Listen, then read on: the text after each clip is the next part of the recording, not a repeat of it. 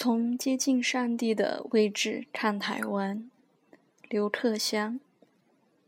从高空俯瞰，台湾更加立体，也更加具象了。由这个新的视角，每一个我们所熟悉的景点，都精彩地展现了不同于以往的壮丽与奇美。只是很不幸的，生态环境的剧烈变迁，以及开发建设所带来的破坏和污染，一样毕露无遗。站在这一最接近上帝的位置。不免让人惊叹：是什么样的福气，老天赐给我们一块生物多样的璀璨岛屿？但又不免感伤：是什么样的时空因素，我们竟把一块土地弄得面目全非？百年前，台北盆地遭逢严重的台风和洪水肆虐，飞行机刚好发明。当时即试着以飞行空拍的记录了解地貌的变迁，重新测绘世界。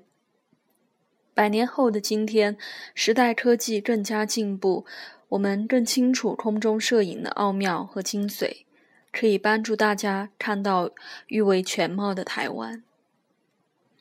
针对晚近遭逢的各种生态环境问题，我们结合各方一时之选。筹组了一支以空拍为主的影像团队进行传实记录，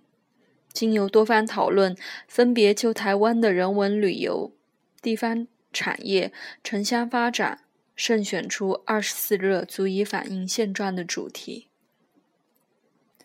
从二零一一年起，空中生态摄影家齐柏林即不时搭乘直升机，浩荡地展开长时空拍。同时，结合中式地面团队的精心摄影，以及后置的编剧、剪接、配乐和旁白，细心的全面关照。每一集三四分钟的影片，不仅环绕主题的核心报道和分析，同时试图规划一个具有宏观视野的美好未来。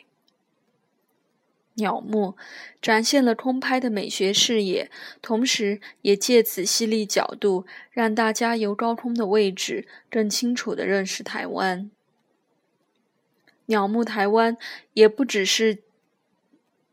惊艳自己家园的美丽，或者是看到我们的环境出了什么问题，还希望透过大视角、大场景的土地记录，引发国人更为深层的关怀和反省。